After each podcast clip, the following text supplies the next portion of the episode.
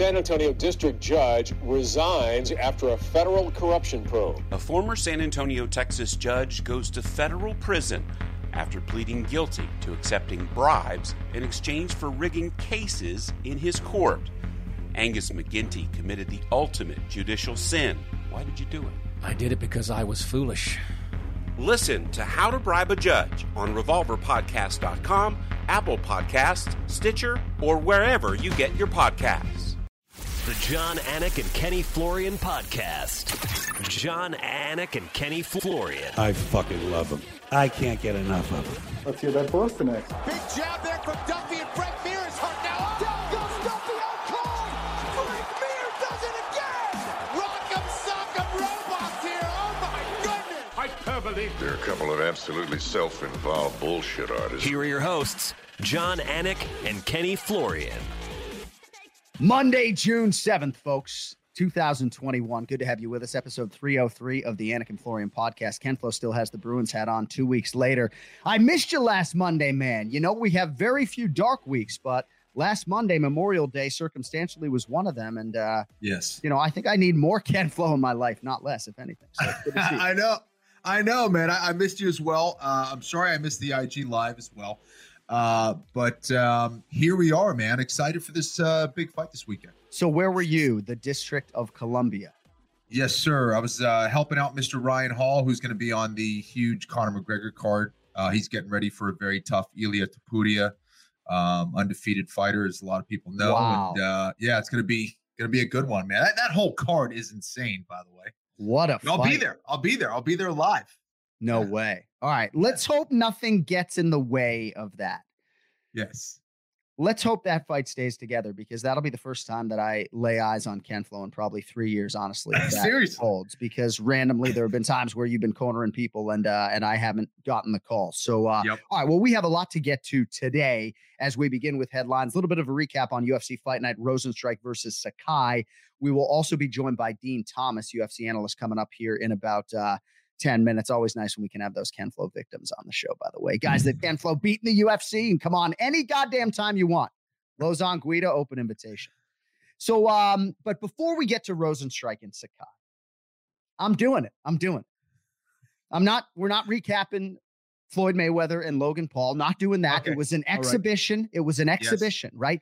So we'll talk about Tyron Woodley and Jake Paul a little bit because that's actually a professional contest involving a Mhm. former UFC champion. Um, but what happened Sunday night in Miami uh, is neither here nor there. Um, but obviously, since we were last on the air, Longo and I spent a lot of time on this last Friday. Yeah. Tyron Woodley, who has five UFC championship belts at home, former UFC undisputed welterweight champion, is fighting Jake Paul.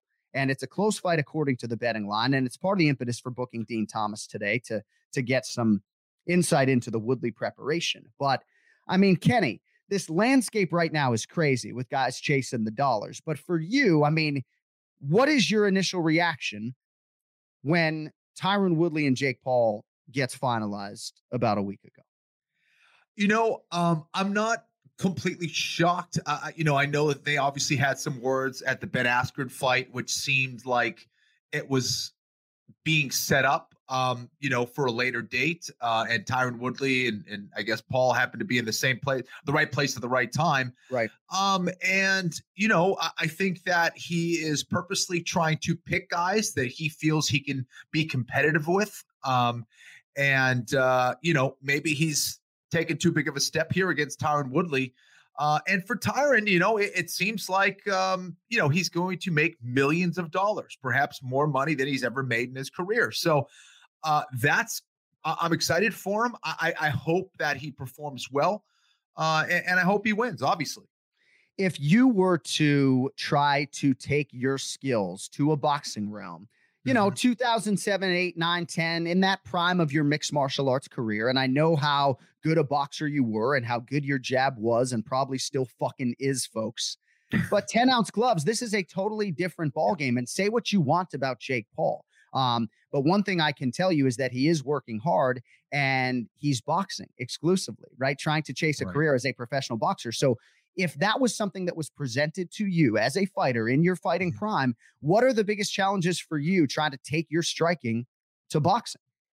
Jeez, you know, um, See, this is not part of the uh, think- pre-show meeting, folks. See, I'm just fucking Yeah, exactly. hard today. Well, because I want to know. know. Good I mean, question. No, listen, I, I think it, it is completely different, Jon. There's no question about it. I, I think for Tyron, um, you know, he has had a history of sometimes, you know, getting tired during fights, and boxing is a completely different type of conditioning uh, than a full mixed martial arts fight. Um, there are instances where you could perhaps rest in the clinch position or rest in that top position if you if you take someone down. Um, so that's going to be a concern no matter what kind of athlete you are. It is a different type of conditioning. Yeah. Um, and the way that you train really matters. You know, if you're doing bullshit pad work or bullshit bag work, Yeah. um, that has no place in a real boxing fight. Right, You better right. be very well conditioned and prepared to go hard for uh, you know, every round. Is it three minute rounds? Is that what they're doing? Three minute Yeah, I rounds? believe it's eight threes. eight threes. if I'm not Okay. mistaken. So you know, I, think that's uh, that's nothing to sneeze at, and, and Tyron has to be prepared and make sure that he's doing the work, and and obviously making it uh, focused around boxing and boxing alone. You know, when when you're in, in a mixed martial arts fight, you're doing a bunch of different things. Some things you're very efficient at and ready for, uh, but boxing uh, and, and strictly boxing for a guy like Tyron, who comes from a primarily a wrestling background, um, is a challenge. There's no doubt about it. So Jake Paul is going from being like a minus 150 betting favorite against Ben Askren to being like a plus 125 or so underdog right now against Tyron Woodley. And I will just Mhm. say in closing on this that I give Jake Paul credit because we wondered aloud on this podcast whether or not the fight would materialize because of the needle, right? Would T Wood move the needle enough in terms of the promotion and competitively, would that be the type of challenge that Jake Paul was willing to bite off? And I cast some doubt as to whether or not I thought Jake Paul would be willing to do that. I think it's the perfect challenge at this point in time. And again, there's an age component to this as well. You know, Tyron Woodley, I believe, is 40 years of age. Cody Merrow telling me it's 190 pounds, eight rounds, 10 ounce gloves. And yes, of course, of course, Floyd Mayweather has offered to uh to have Tyron Woodley join the money team and help him train. But we'll see what happens. All I'm telling you is that that fight, August 28th, will get my pay per view money. Showtime Boxing will get my pay per view money on August 28th. I didn't buy the pay per view last night with Floyd and and Logan. If it was not an exhibition and there were actually judges involved, I probably would have bought the goddamn thing last night. But the exhibition was not for me. Right. All right. I promised Ken Flo I would keep this wholly on or largely on real fights. We had UFC Fight Night, Rozenstruik versus Sakai. And I don't have your exact tweet, but uh I bring it up in the context of the co-main event. This power from Jairzinho Rozenstruik, the undeniable one-touch knockout power that seemingly Walt Harris does not possess, right? Because Walt Harris uh, is so good early and so skilled on the feet, a tremendous kicker, but he just doesn't have this Derrick Lewis, Jairzinho Rozenstruik type of of power. Um, what did you make of Rozenstruik beating Sakai in the main event? I guess I'll start there. You know, I, I think um, you know for Sakai, uh, you know, it was clear that he did not want to try to engage with Rozenstruik. He was not just standing still as as you should in a heavyweight bout. He was trying to move his feet. He was trying to move laterally. Um, and there wasn't a whole lot going on early, but then one, once Rozenstruik found his mark, uh, found his range, uh, it was over pretty quickly. He landed it right on the temple, which hurt him, knocked him down. Uh, but for me, it was those those follow up strikes on the ground, man. They were absolutely brutal. That just put him out completely. You saw his legs go limp. That was the end of it. Uh, may have landed another, you know, two strikes after that, but uh, yeah, I mean, Rozenstruik's got some serious power, man. You know? In regards to Walt Harris, I, I think that he he does get off to a good start. Um, and maybe he's not as precise or doesn't hit the right spots. I, I think he could possess that power, but for whatever reason, Rozenstruik, you know, finds a way to get his body, his weight behind those shots, maybe better than Walt Yeah, Harris. Right. And um, and man, once he once he found his mark, you know, that killer instinct kicked in, and uh, it was a tremendous TKO over Sakai. I've just seen a lot of these heavyweights rally against Walt Harris. Certainly, Alistair Overeem was able to do so, and he was far more on the ropes than Marcin Tybura. Yes. But I just, in a broad generalizing way, I would say I don't think Marcin Tybura is holding up under Rozenstruik's power. I just don't see it. Mm. Uh, and I would also say Rozenstruik very different, deferential when it comes to the credit for this win to his American top team coaches, and and certainly he has had some some people been in his corner forever, but that alignment with American Top Team and Conan Silveira, who is really a strategist at his core, um, all it takes is one in, in the heavyweight division, and Rozenstruik is all of a sudden back in the mix. Um, not all that far removed from that Francis Ngannou result. So we congratulate him. Uh, Marcin Tybura over Walt Harris. Crazy to think, man. And I posted it on Twitter over the weekend. Only 7% of fighters in UFC history were able to amass a five fight UFC winning streak. And Marcin Tybura has won five straight fights at heavyweight. We talked about a, a, physical transformation from him a few fights ago, just tightening up the core a little bit. And uh, he's doing a lot of big things here all of a sudden. He's turned things around. Um, you know, not only does he look it like he's in better shape, he looks like he's more technical, but he's taking uh, the smart path to victory. Um, you know, he, he knows where he needs to be positionally for the most part, and uh, did a great job of switching things up, putting Walt Harris on his back, and doing what he needed to do there. Uh, but Marcin has just been fighting smarter, and he's on a great win streak because of it. As I said, only 7% of fighters in UFC history won five fights or more. The question for the Anik and Florian podcast audience is Is Ken Flo in that 7%? And I'm just going to do a little pregnant pause here. I'm going to back up. You're goddamn right he is. Of course he's in that 7%. He won six in a row from April of 2007 to November of 2008. And in terms of uh, minds thinking alike, our executive producer Cody Merrow literally chasing it as I'm chasing the same thing. He's good. He's good. So, yeah, Ken Flo's in that seven percent, and don't you uh, forget it. Also, I thought nice to see Santiago Ponzinibbio bounce back, unanimous decision over Caramel Thunder, Miguel Miguel Baeza, Gregory Rodrigues. I Good thought fight. looked terrific against uh, Dusko Todorovic. So, uh, all in all, a lot of heavyweight action, a lot of close fights, a lot of decisions. But uh, UFC Fight Night, Rozenstruik versus Sakai uh, is in the books. And we will have more on that, of course, coming up with Ray Longo. And if Din Thomas has anything on that, of course, also seven predictions coming up later in the main event challenge on UFC 263. But uh, let's not keep a good man waiting. Let us get to Din Thomas. Yeah. What up? There he is. What's, what's up, boys? The great Din Thomas now joining us oh. live on the Anik and Florian podcast. What's good, man? What is on your head? You know, I'm a fake ass cowboy. so, you know, every once in a while I I gotta throw the little cowboy hat on. What's it's up, y'all? It's doing? literally, it's literally a little cowboy hat. Like it's it, it looks way too small for your head. It is. It's, it's one of those instances where uh, if you're a long time Anik and Florian podcast listener, you have no choice then but to turn the video on. Uh, yes. Uh, well, it's good to see you, my man. I don't know what that background noise is, but uh, do we sound clear to you? Yeah, you're clear. You know, I got some dude out there cutting the grass. That's okay. So, like, yeah, is that okay? That's quite all right. So uh, I know there were a lot of people that were exceedingly happy for you when you got this gig as a UFC analyst and not just doing the morning weigh-in shows, but as a bona fide analyst on the desk. You're our coach on the broadcast now, including the pay-per-views. Um, you know, file this under good things happening to good people, but it's so much beyond that in terms of your MMA mind. So I just wanted to start there and and publicly congratulate you on the new gig, my friend. Well, thank you very much. And you're right. A lot of people were happy, but none more happy than me because I needed a job. it's hard. It's hard out there in these streets, man. I needed somewhere to work, so I was like, man, I got a job now. I'm good. I'm straight. Thank you, UFC.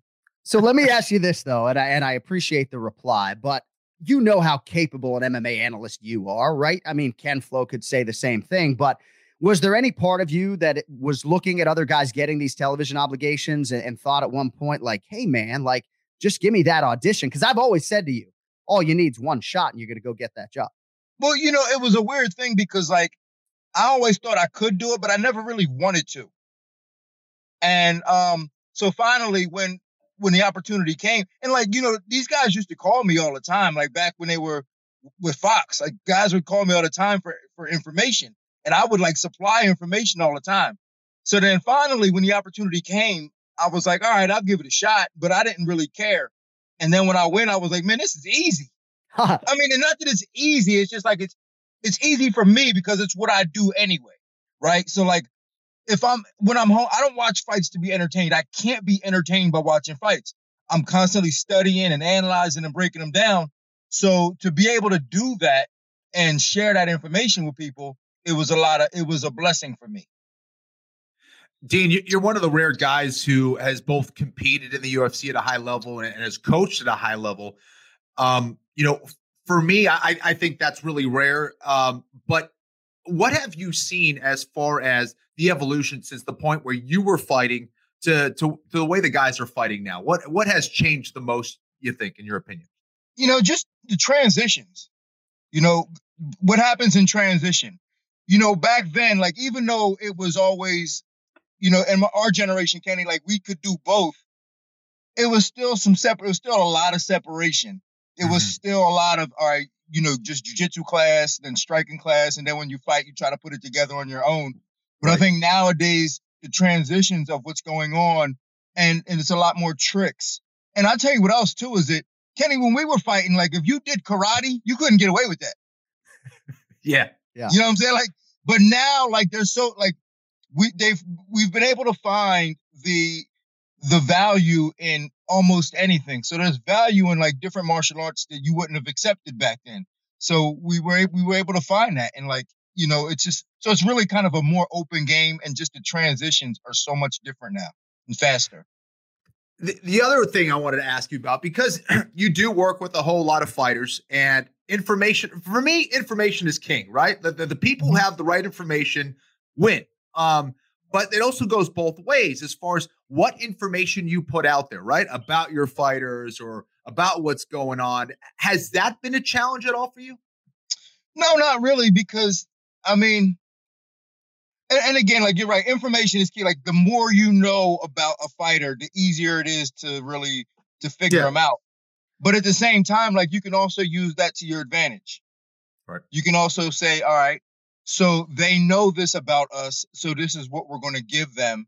But now we can actually use that against them. Mm-hmm, mm-hmm. So like if you know, so like if you know that like you're fighting a good wrestler, you go, all right, well he thinks you're going to wrestle you. So now we're going to pop him. So yeah. Right. So like there's a yeah. lot of, I mean, it's it's tricky. I mean, it's really just a chess match. I mean, all of this is just a chess match. And the ones who can compete and play chess under the lights better than the other fighter is going to win. Is not only just playing chess, but you got to be able to do it under the lights, under the pressure. So Din used to share some of his scouting report videos with me privately to sort of help me with the broadcast a little bit. And dude, that hip hop underlay, man. I mean, it's the hardest hitting hip hop. Like my daughter Riley comes in and it's like she thinks I cuss a lot. I mean, dude, but I love it the way you would do it and the way you would break it down, man. And uh, you're certainly a special MMA mind, sort of putting a bow on uh, on that part of things. How does the television work relate to your coaching? Anybody who follows you closely knows that you're more selective now. It's Jose Shorty Torres, Jillian Robertson. You're not an American top team anymore. You don't have this avalanche of athletes. Uh, how are you striking that balance right now? Well, I mean, it's out like you know the funny thing is is that now that I'm not with American Top Team, I think I get to work with more people, and that's always what I wanted was to be able to share information and work with more people. So now I can go to different gyms. You know, I had Lauren Murphy come in, and she's just a wonderful person to work with. Uh, Autumn Norton, I have worked with her. I mean, she's a, another wonderful person to work with. Um, so like now that I'm not with America, and I was just at Fusion uh, over the weekend, and they have great fighters there. I go to Sanford every so often, and obviously, you know, their reputation speaks for itself. So now that I'm not with American Top Team, I can actually get more information and I'm learning more now than I was before because when you're isolated to one ideology of training, it's hard to really grow. And then, so like that whole loyalty thing could actually kill you because you're not evolving because you're only sticking with what your the information is being presented to you. As Kenny said, information is key. But when nowadays I can travel, I can go to places. Everybody's like, yo, that's the dude from TV. Let him in. Right. So I can come in, right. I can give I can give them something, they give me something, and I'm good. No, it's great. It's great to hear that, and it's great that you found happiness and uh, and have this outlet. And uh, I'm excited to see the coaching stuff as well. Excited to see what you can do with the athletes that you currently have, and uh, a lot of things are moving in the right direction for Din Thomas. I got a couple more things with you here. Uh, so Tyron Woodley is going to box Jake Paul. Oh. And I did an Instagram live with Ray Longo over the weekend. And one of the things that he was wondering aloud about was how much boxing you guys have been doing over the years, you know, with 10 ounce gloves or otherwise. How many boxing rounds has Tyron Woodley accrued over the course of his UFC championship career?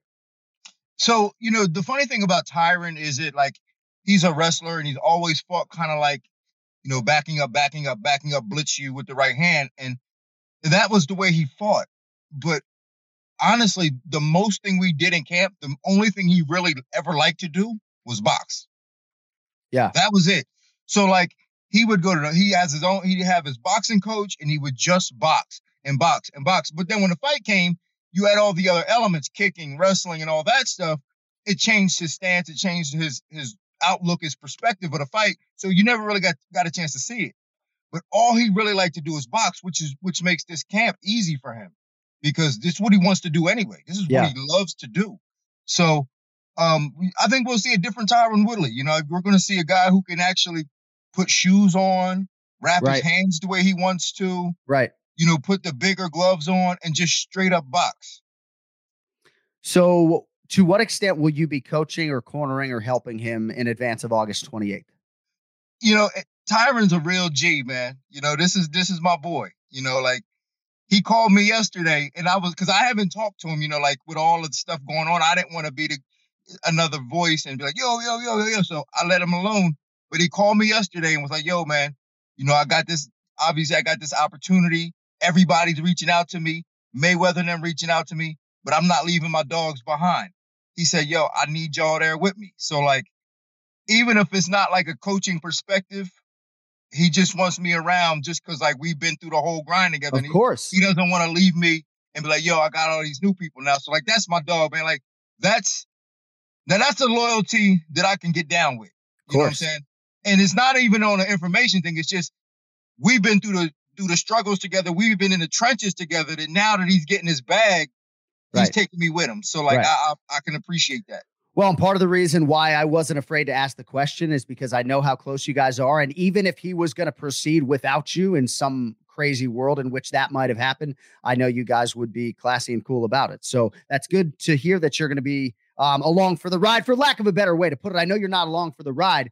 Um, but this I'd imagine might impact your UFC schedule a little bit because Tyron Tyron's going to need you, man. I mean, these are very important week. Like, can I just say to you on behalf of the MMA community, like, can you guys go get a fucking W? Can we get that done, please? Yo, man, you know, I know, man. Trust me, I know, man. I trust me. I know how important this is. I really do. And we talked about it yesterday. You said, man, this win not only will it can it change your life, but like it'll erase everything that's happened. eh, That you know, all the negativity from the UFC. It'll erase all that. So like, it's so important.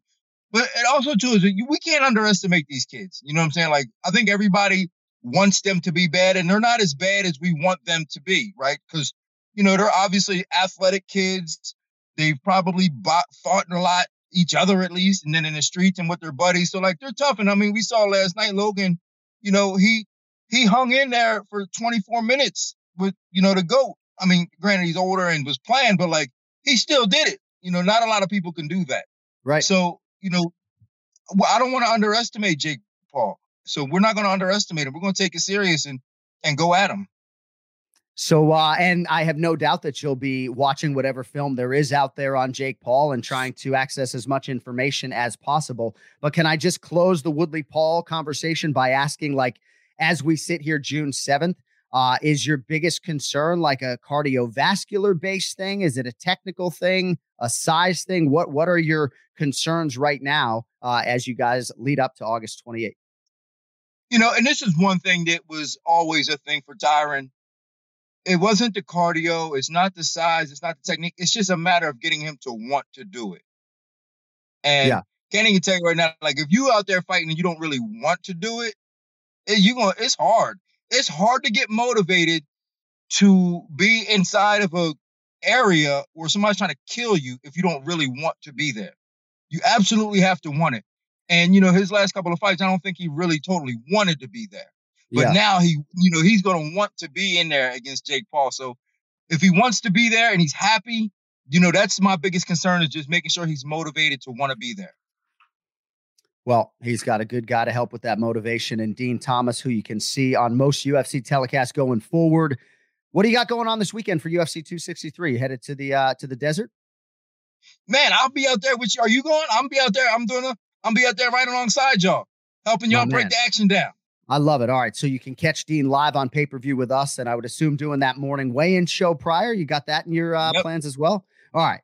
So a heavy dose of Din Thomas this weekend. I'll get you out of here on this. I know you can't give a prediction. You're going to be on the broadcast. Um, but in terms of these two championship rematches and these underdogs, Brandon Moreno and Marvin Vettori, is there one guy who you maybe give a better chance uh, to become the new champion? Um, Marvin Vettori. You know, Mar. I think Marvin is. Uh, he- there's no reason to believe that he can't watch the Jan Blachowicz fight and pick some things up and go, okay, I can do that. Yeah. I can do that too. I can do that too. There's no reason to believe he can't see that and follow that blueprint and come up with a game plan of his own.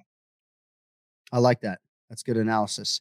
My producer wants to know if there's a number for you and Ken Flo to do a rematch in a boxing setting. Is there a number? Like, do you guys have a number? Is it seven figures? What's the number? A hundred million. we we can do that. We can even split it, Din, if you want. All right. Yeah, a hundred Yeah. Let's Hey. do it. That's Hey, you're a good man for uh for hopping on with us, Din Thomas, fucking legend. I'll see you in a few days in Glendale, my man. All right, man, and make sure y'all come to my after party after the fight, man. I know Hey, you yeah, on that what- red eye. I no, I'm not flying a red eye out of Phoenix. I'll come to your after party. How about you? You have an after party like every city we go to. You had one in Houston. I mean, what's up? Man, I'm just trying to meet the fans, man. Like I feel so blessed to have the opportunity to be that I'm in it, and I just want to meet the fans. You know what I'm saying? Like I don't charge nothing. I ain't trying to charge nothing. I just want to meet the fans, so I'm making myself available to meet the fans. All right. Well, you can see me and Din Thomas at his after party Saturday night. In All right, You're the Arizona. Joe. man, Dino. Thank you, Y'all brother. be cool, man. See you Peace out. soon. Later. There he is, Din Thomas, with us here on the Anik and Florian podcast. Great insight. And uh, hey, if I can't have Ken Flo next to me, might as well have Din Thomas. hey, folks, Father's Day is just around the corner. You may have heard. You probably need a gift for a hairy dad. Am I wrong? Make your dad proud this year and get him and yourself the Manscaped Lawnmower 4.0. Yes, you heard that right. The Lawnmower 4.0. And we can give you 20% off and free shipping right now at manscaped.com slash AF. So I got my 4.0.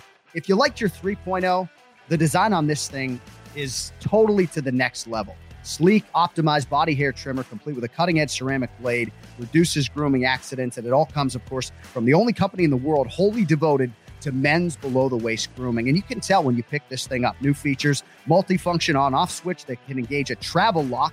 I use that feature when I'm on the road with the UFC. Also gives you the ability to turn the 400K LED spotlight, might be 4000K actually. Either way, it's got an LED spotlight you can turn it on and off when needed for a more precise shave. Lawnmower 4.0 also allows you to customize your trim through additional guard lengths with sizes 1 through 4. Wireless charging system is new as well. And if you don't like that, you can also get Pops the Weed Whacker nose and ear hair trimmer. Ken Flo swears by that thing. I say that with respect, Flo. But if you've ever seen that cabbage coming out of your dad's nose or ears, this might actually be the perfect gift for Father's Day. So we've got a special deal for you, regardless of what product you want. 20% off and free shipping at manscaped.com slash AF. Get your dad a gift you know he will use. That's 20% off with free shipping at manscaped.com slash AF. Manscaped.com slash AF. Your dad will thank you. All right, let's get to the Ray Longo minute. It's now time for the Ray Longo Minute. I want you to punch a hole in his fucking chest. That's what I want. The Ray Longo Minute. Starring Ray Longo. The Jon Anik and Kenny Florian podcast. I'm not inclined to go there. Hey Ray, What are we doing? how you doing, man? Pretty good. It's good to see you, man. Did you uh did you get a haircut? It looks like you got a haircut, no? I I think I had it by when we do the other thing Friday. I had Yeah. it Friday. Yeah. Okay. I think I was just right. so dark nobody could see anything. Yeah. So center yourself up on that camera there. Yep. Wipe your nose. Perfect. Perfect. dude, the allergies are bru- dude. They are brutal. They're killing here. me. They've been I killing you, me. dude. I swear to God, I'm I, I was choking this morning. Man. Well, yeah, they're bad uh, out here. Well, was get it all out of the way. This is all live on the show, by the way. This is all live on the show. Did I not tell you that? It's Ray clearing his throat. Yeah. it is. It is what it is. If people want to see me scratching my nose, they, they uh, they're going to get a lot of it. So Dad we did an. Instagram live. yeah. Dad noises. You didn't make those noises when you were trying to find. All right. So we did an Instagram live on Friday. You guys are off the rails. Yeah. Sorry. Reel us back in. So we did an Instagram live on Friday, and coincidentally, that was the day we launched a new t-shirt at anikflorianpodcast.com. And I'm not doing this to drive you to the website, but uh, the merchandise is there if you want to fucking buy some. so we launched these t-shirts with Ray Longo's face on it that said punch a hole in his bleeping chest, little AF monogram to make sure it's not a swear. And Ray sold several dozen of these t-shirts in the last yes or 48 no? hours. Really? Yes, man. I didn't. I didn't. I didn't get mine at the at the uh, gym yet. And and Ray, do you know how much how much you make off of each of those shirts? Yeah, Zero. You know how much we make? Okay. All of it. Exactly. Woo! No, Damn, John. we actually, uh, we are. I, gonna, I, I I did those shirts before too at the gym, yeah, and they well, went, they sold right out, and then I All never right. did them again because people were asking me, "Can you say I do?" it?" I've never once repeated that line. I just can't do it. I, I, it really actually wasn't. Once a is all they get. Yeah, yeah. Once is all they get. Because then during the pandemic, Matt's like, do that. What's that thing where you do um cameo. cameo? Right. Yeah, Thank you, John. Uh, You're welcome, And Ray. I was like, yeah, this is great. Tell her to call me. And then he says the one I told. I think I went through this on the podcast. He goes, yeah, well, you, you'll probably they'll be calling you, asking you to say punch a hole in his fucking chest. I'm like. All right, I'm not doing it. I got the girl, poor girl called. I never called her back, and maybe I'll do it. I don't know, but I, I really don't want to go down that rabbit hole, man. right. Well, you just kind of said it there for our audience, and I would think if there was ever a place for you to just utter that one line one time for Cody to have a drop to drop it in the show, the although he could just pluck it from the uh, UFC. The drop is there. perfect. But we, uh, we now own that line as well, Ray. I just want to right, right, right. Well, no, there's a We've lot of Ray trade- We've Longo. trademarked it. We've trademarked There's a lot of Ray Longo supporters out there, and uh, yeah, you get some interesting requests on Cameo. You should see some of the things that I've been forced to say for money, but I don't.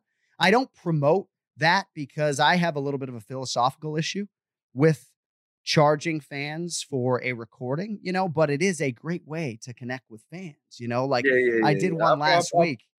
Yeah, Kenny, I'll this kid like turns 21 years old, you know, and Yep. and I'm doing oh Casey's 21 Yeah. you know and it's like the kid has the video forever right? So it's like it's a little bit uncomfortable and uh, i try to you know strike up a personal relationship but i can understand why there's value. So uh Yeah. all right so well that's good. It was good to chop it up with you last week. We did a lot of jake paul tyron woodley stuff. It was nice to see the ufc get back to work after a week off.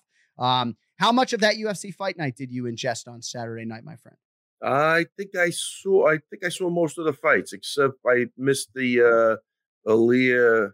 Uh, latifi tanner boser Latifi, fight yeah. I missed that one as well. All right. So let me ask you first about Walt the Big Ticket Harris, because everybody other than Team Tybura is essentially rooting for this guy, right? You probably have people in Poland rooting for Walt Harris because of his personal situation. Um, but once again, sort of fell victim to to things that have plagued him in the past. Uh, you know, if Walt Harris was your athlete, um, what would you be telling him in terms of trying to uh, to get a win at this point? well, I tell you, I tell them what I've I've told other guys. If I see you hitting the pads one more time before you start wrestling, Yeah. You know that that's really basically it. You got to you got to go to where your weaknesses and that's what you should be working, and that's all you should be working. Obviously, your striking is fantastic. You hit hard. Uh, he, he can put combinations together, but he's got a weakness on that other side. You know, it's it's for him. It's cardio, and I I, I think wrestling and jujitsu. That's it. That's what he he should have been focused on the last five years. Right. Nailed it. Yeah. You know, So, I mean, and, uh, I, and I just went through this with a kid in the gym who he's probably got one loss to a wrestler, but he just never he now he has he's put the time in, but you know, everybody loves hitting those pads, man. But it, it that's one tenth of what you should be doing, Right. right? There's a million, there's a lot of other things you got to cover a million bases. So, uh, I think that's where everybody like they because you love it and it feels good they end up putting a lot of emphasis on that, and it, it's really uh, it could be a downfall. And it looks as though he is going to try to relocate to Vegas. I don't know if that'll be a full time thing, but he has tried to get different looks and gone to big camps and, and left Alabama. Um, but it just is not working out for Walt Harris right now. And it just, I love the guy so much and the family Uh. Ken Flow, but it, it seems to me, relative to his natural gifts, that his UFC career has been of the underachieving variety. I mean, he has not lived up to the potential in my mind you know, given these last few fights. How old is B- Walt now? besides, yeah. How old is he? Mid 30s, probably 36. I'll look it up. Flo, go ahead. I was gonna say, yeah, I was gonna say, you know, besides him being such a great guy and such a good dude, um, yeah, you could see that he really has so much talent. I think that's what's so frustrating. Um, it's not like he's not capable of doing it. And like Ray said, you know, you got to go out there and work on your weaknesses. It's like, you know, having a car with bad brakes and, and losing the race and going, well, I'm just going to add more horsepower. If I could just add more more horsepower, I'll go faster. And, and you're ignoring the fact you need better brakes. So, yeah, I think for Walt, you know, whether it's going out there and bringing guys into his camp or going to a different camp and really just focusing on his grappling, uh, you know, get the get the right wrestlers in camp, get the right uh, you know, high level jujitsu guys that are going to help you, that are going to give you the best information.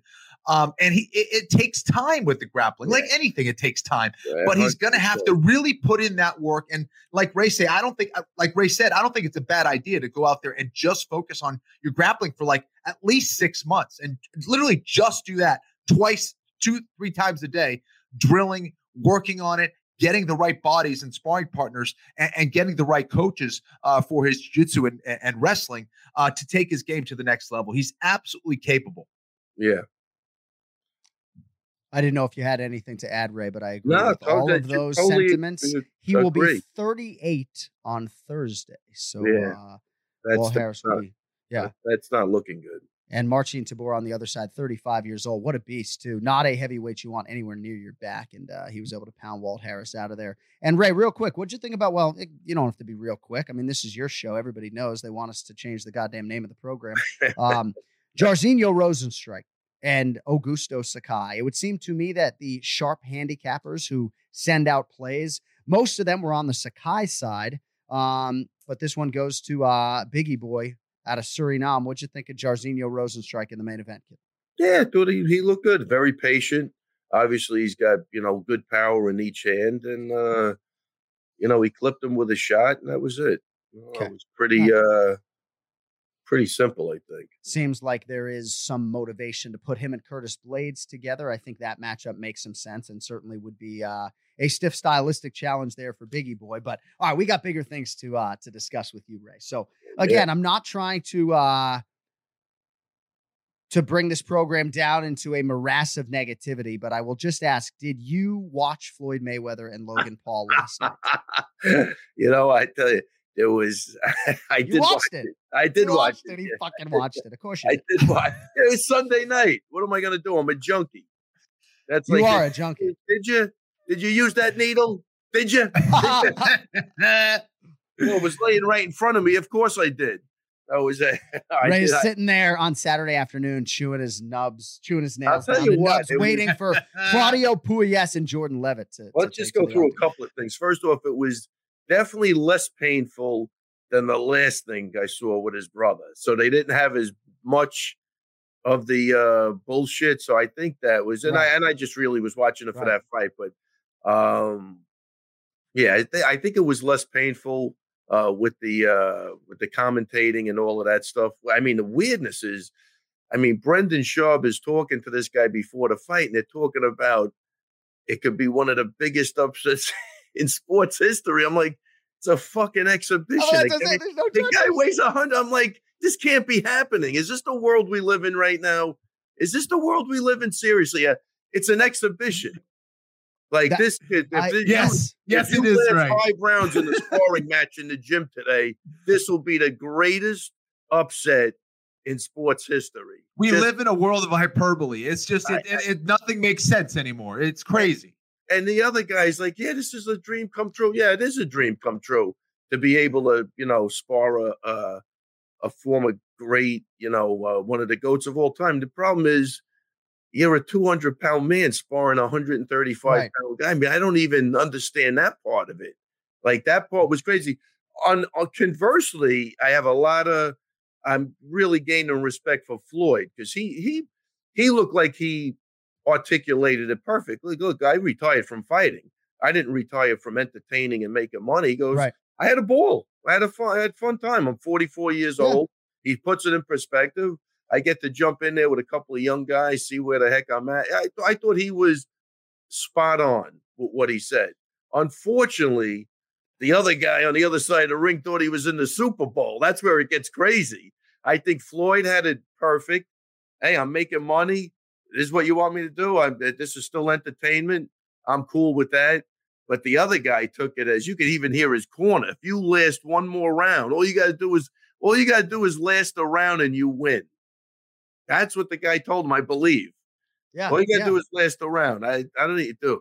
Did you see the size difference though? I thought it was actually funny. It was it was I don't want to say comical, but it was uh it was different, man.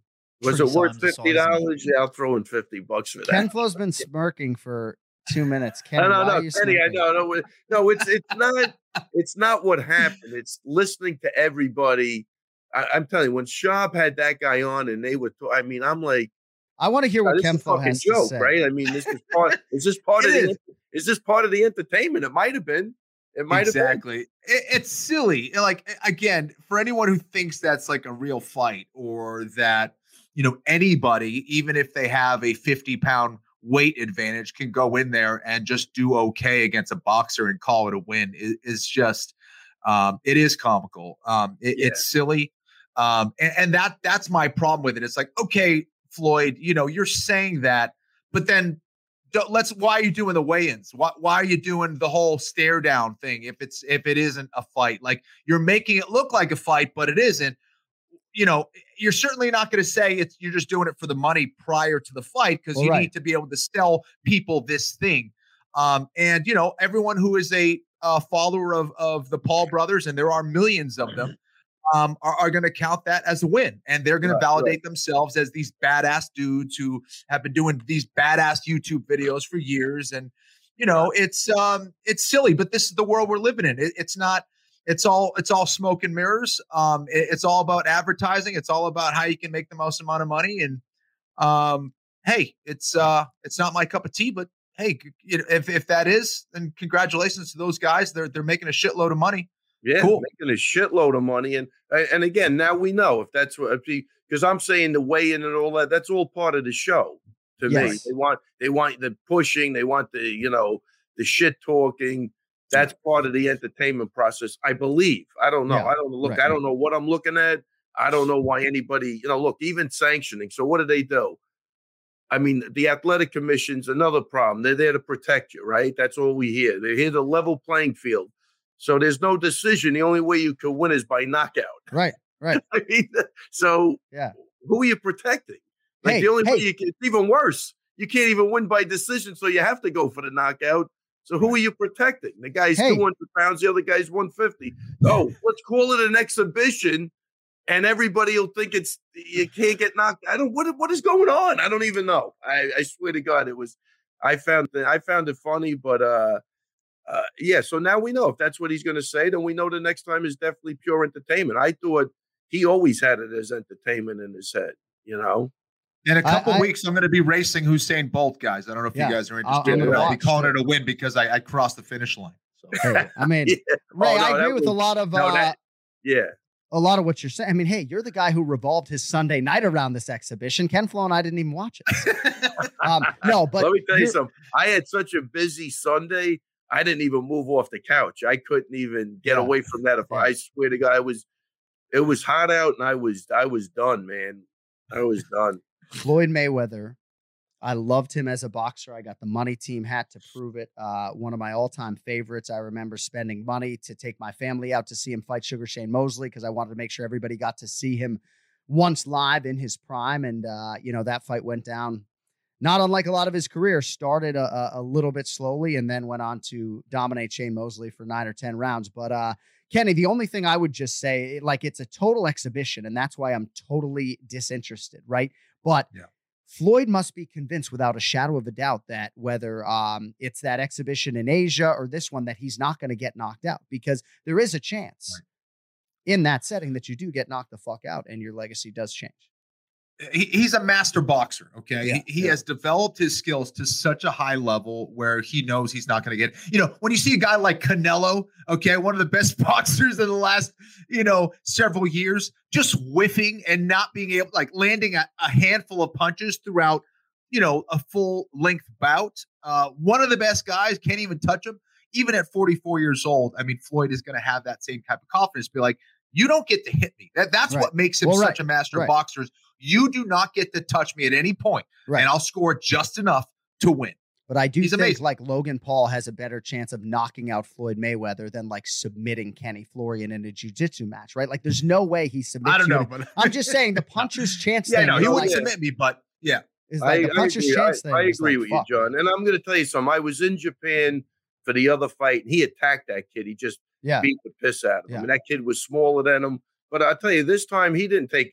I will say this: I don't want to make it like it was a real fight, but he took no chances at all in this fight. Right. He couldn't really get near the guy, and he couldn't rough him up on the inside because of the size difference.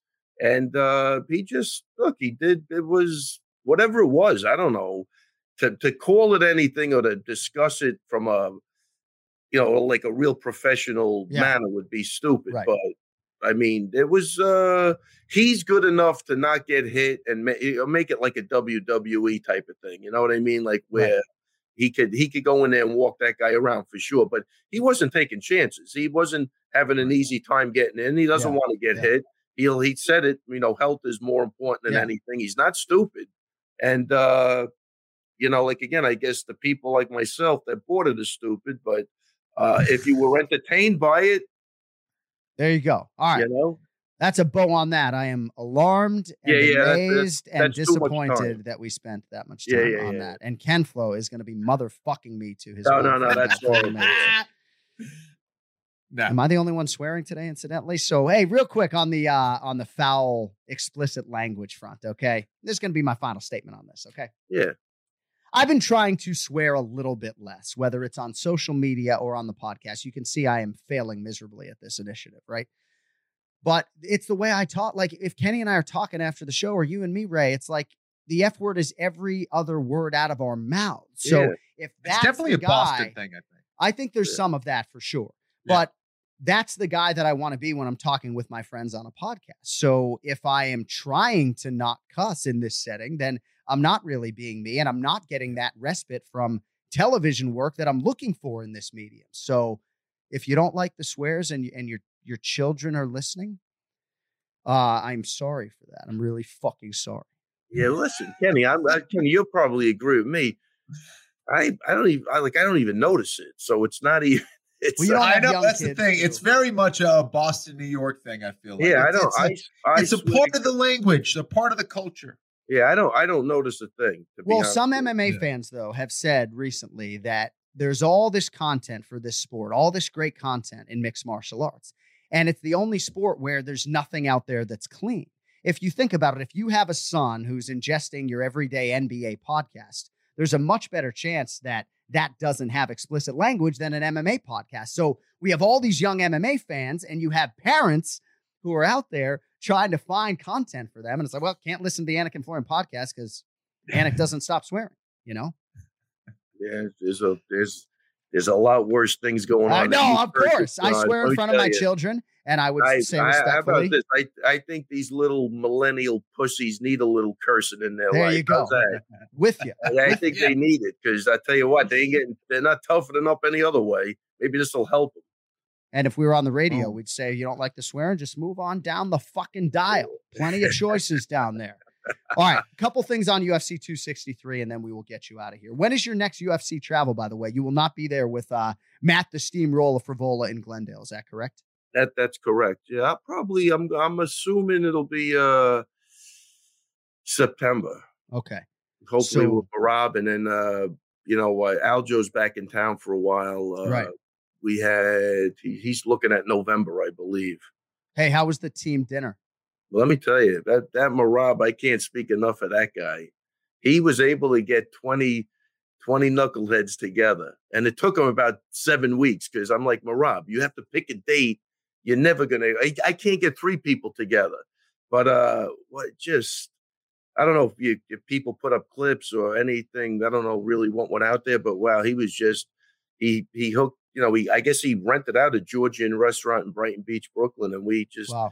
had a ball. We rallied around that guy. He's just so proud. And again, to me, he's the definition of the American dream. He came here Yeah. with absolutely jack shit, couldn't speak the language. He owns a house now in Massapequa, which isn't easy to do, you know, at his age, no matter what path you take. And uh He actually built it. Uh, he and he could build, yeah. You know, never I'll never worry about Merab. You know why? Because he doesn't he's not afraid to work, John. That's Right. the difference.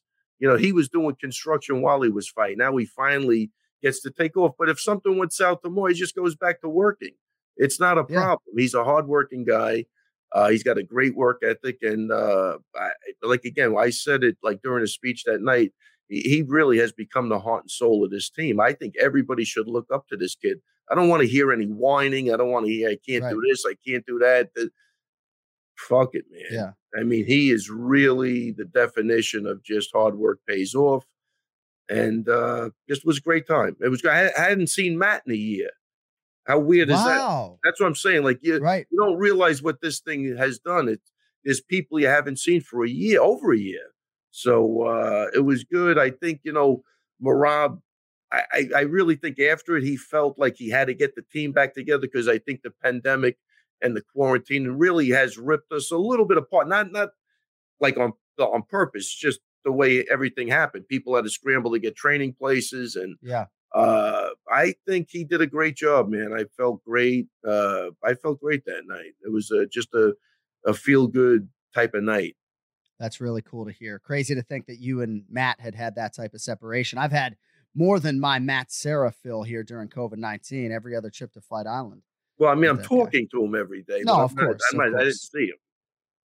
So, uh, all right, a couple things on UFC 263. I did see your guy Frivola uh, while he trains primarily in Tampa. He did make a pit stop there in Garden City during this training camp. I saw you. No, guys no, he did out. his. I think he did his first couple of weeks, and he did his last three weeks here. No, no, I, I spent some time with him. No, All right, so talk to me. I mean, good. give me No, some intel. Frank Camacho on the other side. You got to think he's going to be a little bit uh, in risk mitigation mode at times, right? A little bit more conservative than we've seen in the past. What do you think about this Frivola Camacho matchup before we move on?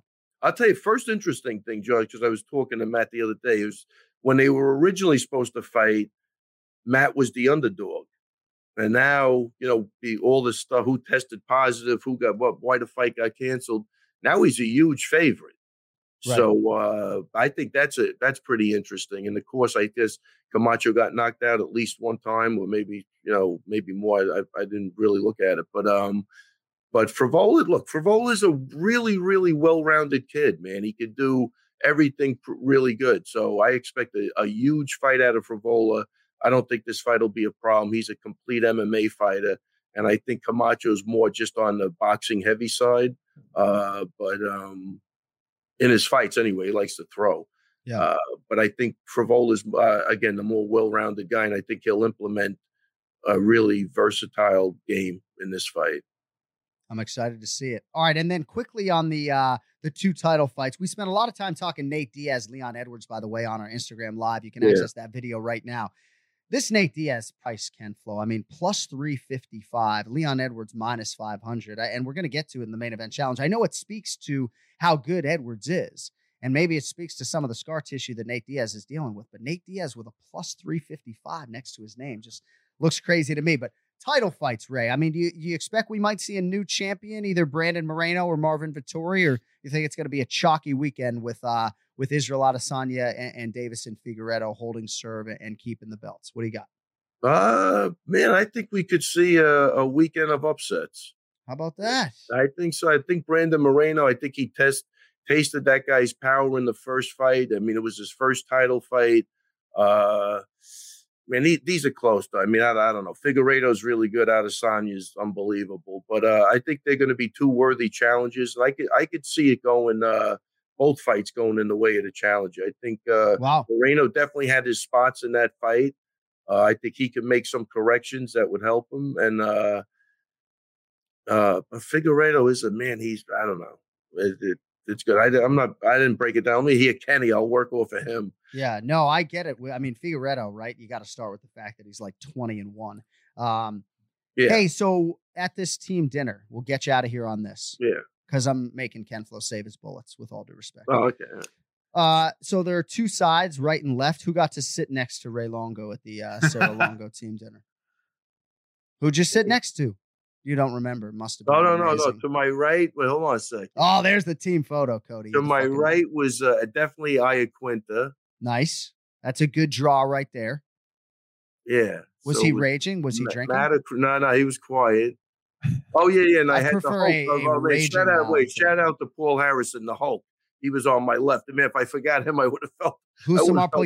Poliatis was there? Did you say? What was that? Sorry. Oh, Paul Harris. yes, the real, the original Hulk. Got it. The original Paul Harris. Yes. Yeah, the original uh, Paul, uh, the original Slim Shady. Uh, All right, well, yeah. uh, excuse me. Well, great stuff. It's great to see you. Yeah. Um, enjoy UFC 263. And uh, I guess unless you have anything further, we'll break it down with you next Monday. No, I got to figure this lighting thing out, man. I'm, I'm, I'm upset. Yes. I'm looking at like a dark figure. You guys look awesome. We can't see the baby blues, Ray. What's going of- on? Yeah, plenty of light, and I'm over here. Uh, I don't know what I'm doing. All right. Well, that is your challenge for uh, next week. You look it up at your wife. She's not going to help you. And I was looking at the window over here. Maybe I'll move the uh, Oh, so the right. light's facing me. All right. Well, that's your There we go. challenge. Next week is a huge show for us as we recap UFC 263. So I'll be ready, need- man. All right. Let's we do need it. to see man. you. That's We Shout gotta out Ray. to Cavola, man. Maddie's going to do it. I think uh, he looked great at the end of this camp. So it's going to be Hey. a great night. Hey, if I was getting married this weekend, you'd be a fucking groomsman. I love you. Have a great week. We'll, we'll talk to you in a week. See you, Ray. I'll get married soon while I'm still alive because that, Yeah, that- I'll see what that's I can not, do. That's not looking good. I have to get divorced first, and then we'll work on the second. Oh, I thought you were marrying Kenny. Sorry about Uh, that. no, no. Oh, I'm too big a fan. I'm too, yeah, I'm too big a fan. It's like not a two way relationship. It's like way Could you get one-sided. through the ceremony if you were married marrying Kenny, or will you be just stuttering all over yourself? What do you think? I mean, every We'd Monday, both be crying. be crying. Yeah. every Monday when I go into the Streamyard chat room and he's there, it's like I'm just happy he's still. oh, look here. at him! I now pronounce you Chuck and Larry. Very nice. All right, guys, take it easy. See you, man. Ray. See you next week, champ. You know, Ray Longo, as we welcome in our executive producer, Cody Merrow, he's kind of like a microcosm for mixed martial arts. It's like you really don't know what you're going to get every time you give him a hot microphone. You don't know what you got till it's gone. And Yeah, that's, that's what we get with Ray sometimes. That's why we had to give it to That's him right. last week. People are getting mad at me. They're like, oh, what what are you, the clickbaity headline, whatever. But hey, people are clicking on Ray. and there seems to be this groundswell of support for a show name change. They want, if they can't have it AFL, Anik Florian Longo, they want it to be the Anik and Florian podcast featuring Ray Longo. I mean, obviously the t-shirt sales speak to uh, just what a star he is, but we got to get to the pronunciation of the week because uh, UFC 263 beckons this weekend. So, uh, in the nature of not burying the lead, Cody, you're two and five on the year. This man will fight Hakeem Dawodu in what is an outstanding featherweight prelim on ESPN. Only reason we're actually not predicting this fight is because the boys are already making seven picks today. I'm trying to be nice about it. PFL fight week two as well, Ken Flo. Am I wrong? That's right. That's right. Featherweights and lightweights, and uh, Claressa Shields making her MMA debut as well. Yeah. There you go. All right, Cody. This man is Russian. He's 4 0 in the UFC thus far. Of whom am I speaking, Cody? No shortage of MMA this weekend, but this fighter entering the octagon's name is Mozar Evloyev. Mozar. Okay, I can oh, assuredly Oh, tell you go. that first name is, is not accurate. Let's hear Mozar. Movsar Evloyev.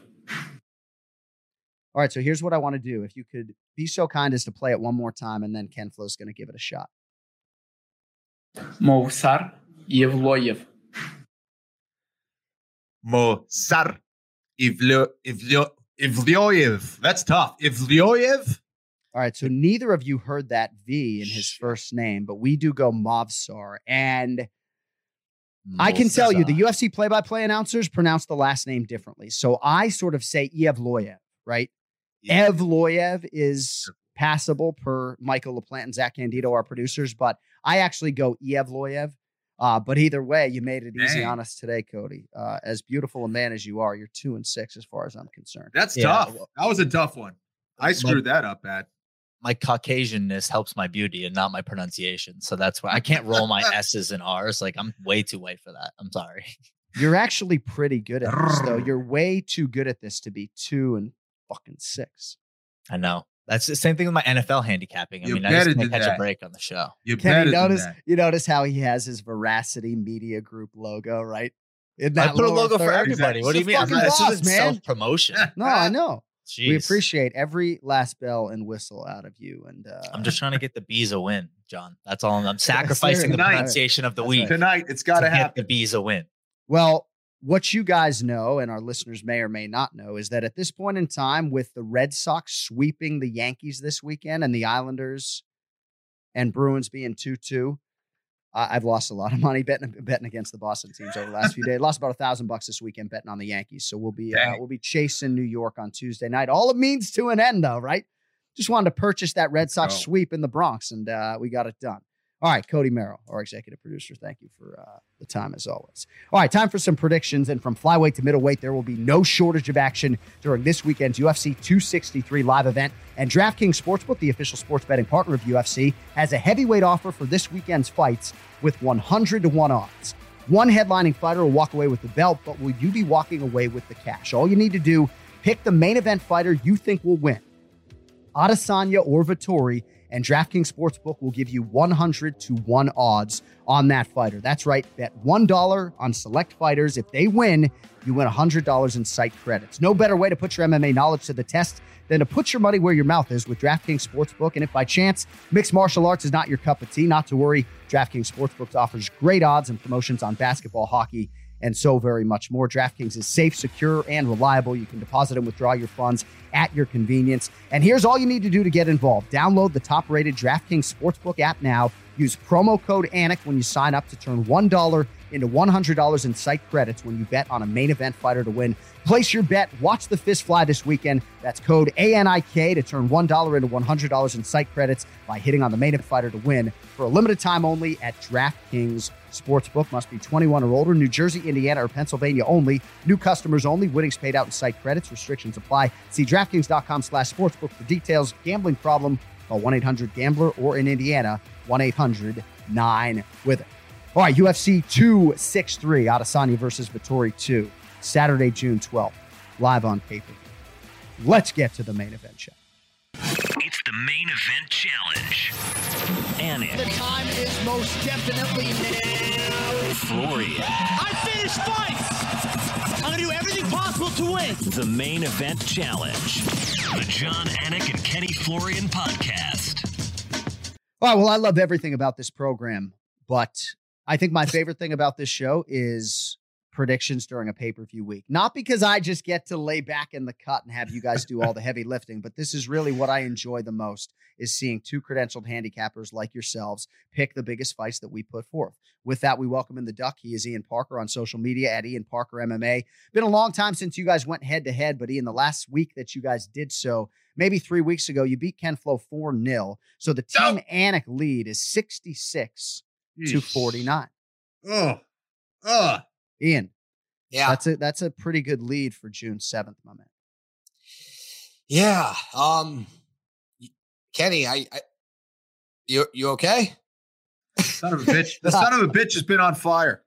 Yeah, it's it's been Gotta um it's say. been nice it's been a nice little it's been a nice little run. But you know what? Look, this is a good opportunity. This has got a lot of uh, potential upsets on this card, so I wouldn't be surprised if you uh went on the underdog situation. I'm gonna here. I try. kinda- Ken yeah, you gotta do what you got to do. Of course, recently welcoming a baby gonna boy try. into the world and making predictions from the delivery room. But hey, man, I mean, this is not the place you go for sympathy. Okay. Uh, and again, for our great listeners and viewers, if you do have a suggestion for what the punishment, uh, presumably for Ken Flo, uh, at the end of the year for losing the main event challenge to me and Ian and all of our great cappers, uh, at Anik Florian Pod, let us know what he should do. We need a good punishment Yeah. because it would make the week to week a lot more fun. All right. First pick for us, Ian. We'll start with you. Women's flyweight fight. Eliminator here could produce the next title challenger for Valentina Shevchenko. You got Joanne Calderwood minus 134, Lauren Murphy plus 106 per DraftKings Sportsbook. IP, who do you have? You know, I've been going back and forth on this one a little bit. And, you know, based on the style, on the hesitancy of Joanne Calderwood, I'm going to go with Lauren Murphy here. I kind of like what I've seen lately out of her with her striking. I also like what I see when she gets into someone's guard on top. She's not just sitting there and she's trying to finish people. And this resurgence in her career, I think there's some value here in the underdog. And it's funny, I just joke about Kenny taking underdogs, and right off the rip, I take one. So I'm going to roll the dice on Lauren Murphy in this one. I just think that unless Calderwood strikes her early and gets Murphy on her back foot, I just think the aggression out of Lauren lately is what's going to get it done. So I, I like Lauren Murphy in this one. And if you don't know, our scoring system rewards underdog selections. And I think you hit on a lot of truths about Lauren Murphy. She's that hardest worker in the room type as well. She's won four in a row. The naysayers, Kenny, on the Murphy side point to the lack of the big name wins, right? Andrea Lee was on there. It was a split. She was supposed to fight Cynthia Calvillo last October at UFC 254, fights the newcomer Lilia Shakirova. So not a signature win per se. And then on the other side, Calderwood does have a signature win. Two of her last three look great against Jessica Eye on Fight Island. Calderwood Murphy, Ken Flo, who do you have? Ken Ken Flo's on mute. He loves women's MMA. He just I'm sorry. I'm sorry. What do you got? Hey, uh, so this is one of those ones where I, I thought I'd be able to steal one from Ian, uh, but uh, he, he's sharp and he knows what he's doing, uh, and, and went with Lauren Murphy. I'm going to go with Lauren Murphy as well because I feel like the kind of fights, and, and Ian alluded to this, the kind of fights that give JoJo trouble too are those kind of grimy, nasty fights, and I think that's what Lauren Murphy does really well. Um, if the person is more technical, and I do think Calderwood is going to be the more technical fighter, but as we know, the more technical fighter doesn't always win. And I think Lauren Murphy has a way of making it a very physical and nasty fight. And I think that's when she's at her best. I like Lauren Murphy here as well. Damn it, Ian. All right, both guys like Lauren Murphy, as I mentioned, plus 106 on DraftKings right now. We will see if that number changes and we'll see who closes as the betting favorite. All right, next up, boys, at lightweight, Drew Dober minus 130, Brad Quake Riddell plus 105. Got a feel for Riddell. If you don't know the history, I think his career, at least recently, has been as impacted by COVID 19 and quarantine restrictions as anyone. Spent a ton of time away from his family uh, with all the quarantine thing. He was supposed to fight Gregor Gillespie, Ian, as you know, in March. The fight goes away due to COVID 19 on the day and then was not turned around. Um, but he is 3 0 in the UFC. He can take Drew Dober's uh, number 13 ranking if he wins this weekend. What do you think about Riddell and Dober under the lights in Arizona? Uh, I'm absolutely shocked at these odds. Uh, I'm not going to lie to you. I think Dober should be at least minus 185 here. I don't care how bad he lost in that last fight to Islam. That doesn't speak on his overall resume and the type of fighter he is. Islam, everyone's talking about this guy being the next Khabib, right? So we can't just base it on being out wrestled and submitted by him. I think Dober is the better athlete here. I think he's the better striker here. And I think he's fought higher level competition. I actually think this is a nightmare matchup for Riddell, especially after all the circumstances he's been through. You know, if this was like a minus 300 on uh, Dober, I would say pump the brakes a little bit, but at minus 130, so hard to not take him here. I, I love his evolution of his striking, not just being a wrestler. Give me Dober. Ken Flo Dober no longer in the title picture because of that one-sided drubbing at the hands of Islam Makhachev. But again, that is where a lot of lightweight winning streaks are going to go to die. And of course, prior to that, it was the three-fight knockout streak for Dober. I'm certainly higher on the Riddell total package than I think Ian is, but I do believe Dober deserves the distinction as the favorite. How do you cap this one? Yeah, listen, I think Riddell has uh, faced um, some good competition for his first three fights in the UFC, but have been favorable matchups for him. I think a, a guy like a Drew Dober, as Ian mentioned, is a tough stylistic matchup for him. Styles make fights in this. We hear it all the time. It is very true. Um, while I do think Brad Riddell can win this if he's able to keep it on the feet uh, for the majority of this fight, I think Drew Dober is still kind of dangerous there as well. It's not like Drew can't strike. Um, and he is going to be the superior wrestler here. And at the very least, he'll be able to get it to the clinch and slow things down and um, can definitely bring it to the floor uh, if Riddell is getting the better of him consistently on the feet. So I like Drew Dober here as well. Uh, I think he has more paths to victory here. I think he's got a lot of experience. Uh, I don't think Riddell has faced someone quite like a Drew Dober yet in his UFC career. So for that reason, uh, I'm going with Dober as well. All right, we are aligned on the prelims. Now we get to the pay per view opener to be contested at 205 pounds. Jamal Hill minus 305. Paul Bear Jew Craig plus 235. Ian Parker loves the Bear Jew, loves the nickname as much as I do. You can be sure I'm going to say that as many times as humanly possible on the broadcast. IP Hill Craig, who do you have? I do love that nickname, I never pick him, and I'm not going to pick him. I think Jamal Hill is. Look, I think um, I think Paul Craig is excellent off his back. He's good on the ground. And I think against someone like Shogun, you know, the age played a factor, his aggression played a factor, and so did his cardio. However, I think Hill's the real deal. I think he is a solid prospect. I actually thought he was going to fight someone higher ranked than Paul Craig, especially after his last win over OSP. And I just think the sky's the limit for this kid. You know, uh, I think Craig is going to get slept. I hope not, because I would love to have that nickname just keep on a on a winning streak. It's fantastic, right. and if you if you could rock that nickname, um, you're a badass. But he's he, he's not winning this fight. I like Jamal Hill here. And the nickname's a gym secret. So as much as we have tried to pry something on Bear Jew, uh, haven't been able to get anything. So Jamal Hill coming off that stoppage of Ovince St. Preux last December. He is an undefeated fighter. Craig was undefeated when he debuted in the UFC as well. That was 2016. Kenny Paul Craig, 11 UFC fights now worth of experience. Unbeaten streak is now four for him. Hasn't lost in two years. You giving Craig any shot against Jamal Hill? I think you meant Craig. Craig. Craig. Yeah, as they say. Can I just say on that, Ken Flo, by What's the it? way, we had a conversation because Paul was Craig for a while on the UFC. Oh, okay. And of course, the Scottish people did not like Craig, right? Like right. American Craig. Craig. So yeah. they're looking for Craig.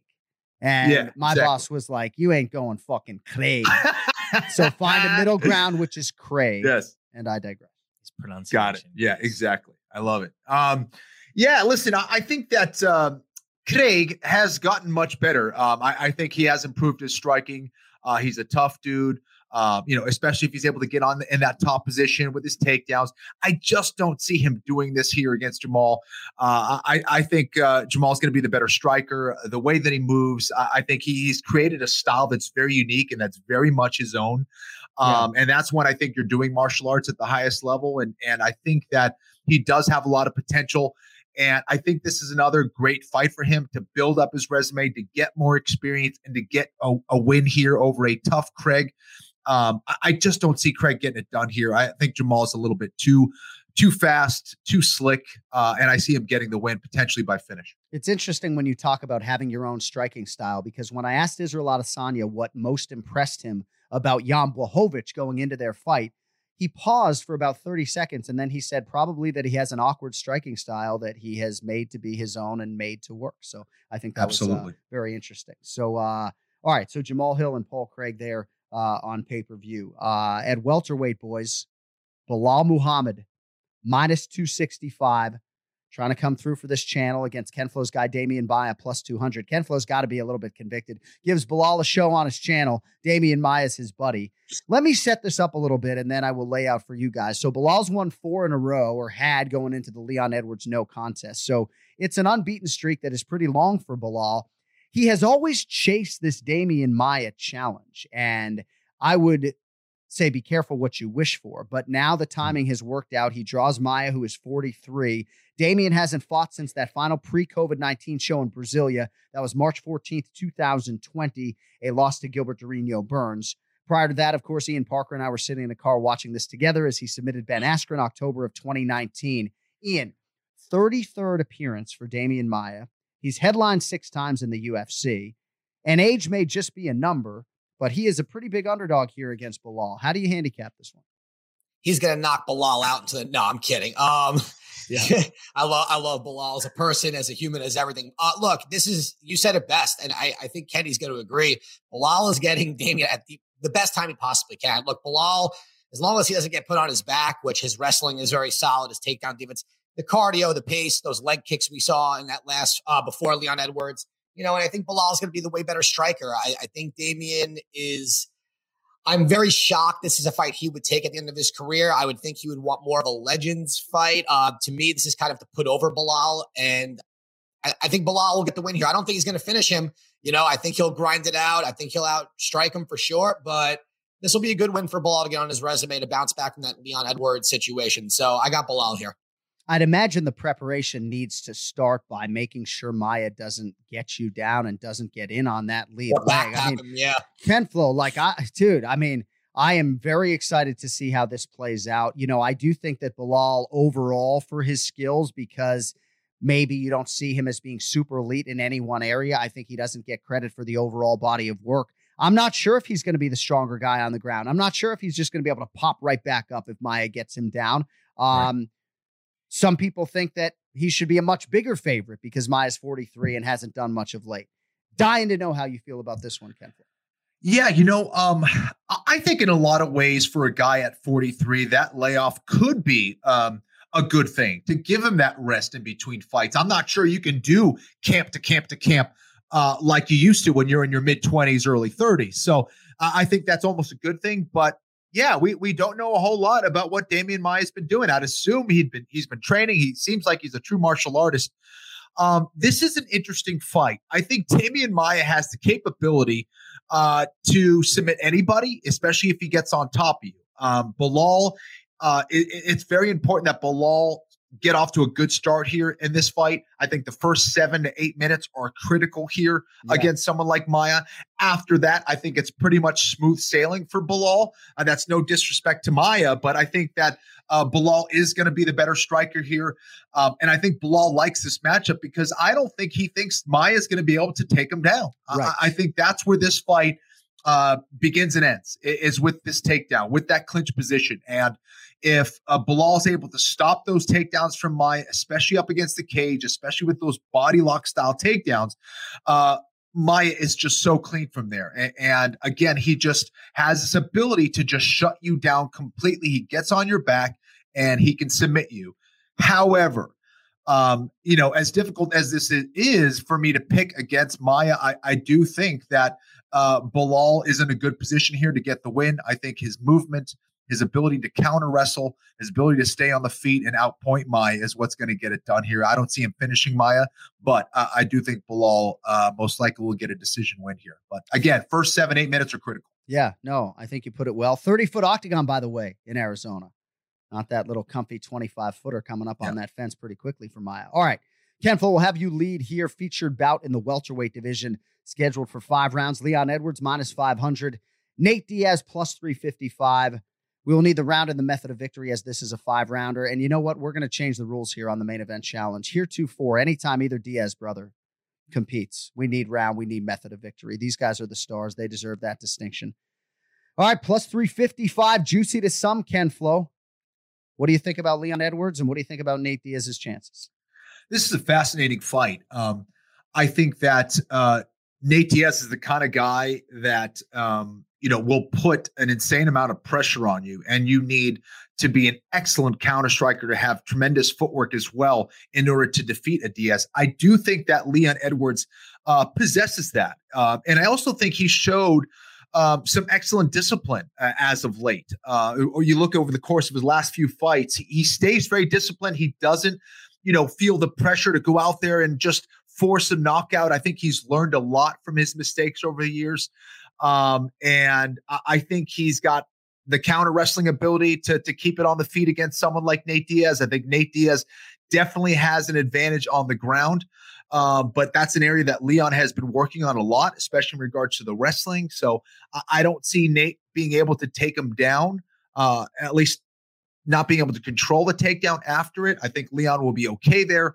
But I think Leon's footwork, his striking, his counter striking ability is going to be the difference here. I'm not sure he'll get the finish, but I do see him getting the win uh, against Nate Diaz in what should be a, a very entertaining fight. All right, Kenflo likes Leon Edwards, and we're going to make you give us a round and a method of victory. So uh, you can chew on that while Ian injects his opinion here. So Diaz's oh, by, last, decision, by decision. Right, decision. Yeah. There you go. Yeah, yeah. All right, so Diaz's last fight, unless I'm mistaken, Ian, BMF belt, November of 2019. That came shortly after the win over Anthony Showtime Pettis, preceded, of course, by a three year layoff dating to the McGregor rematch. Still only 36 years old.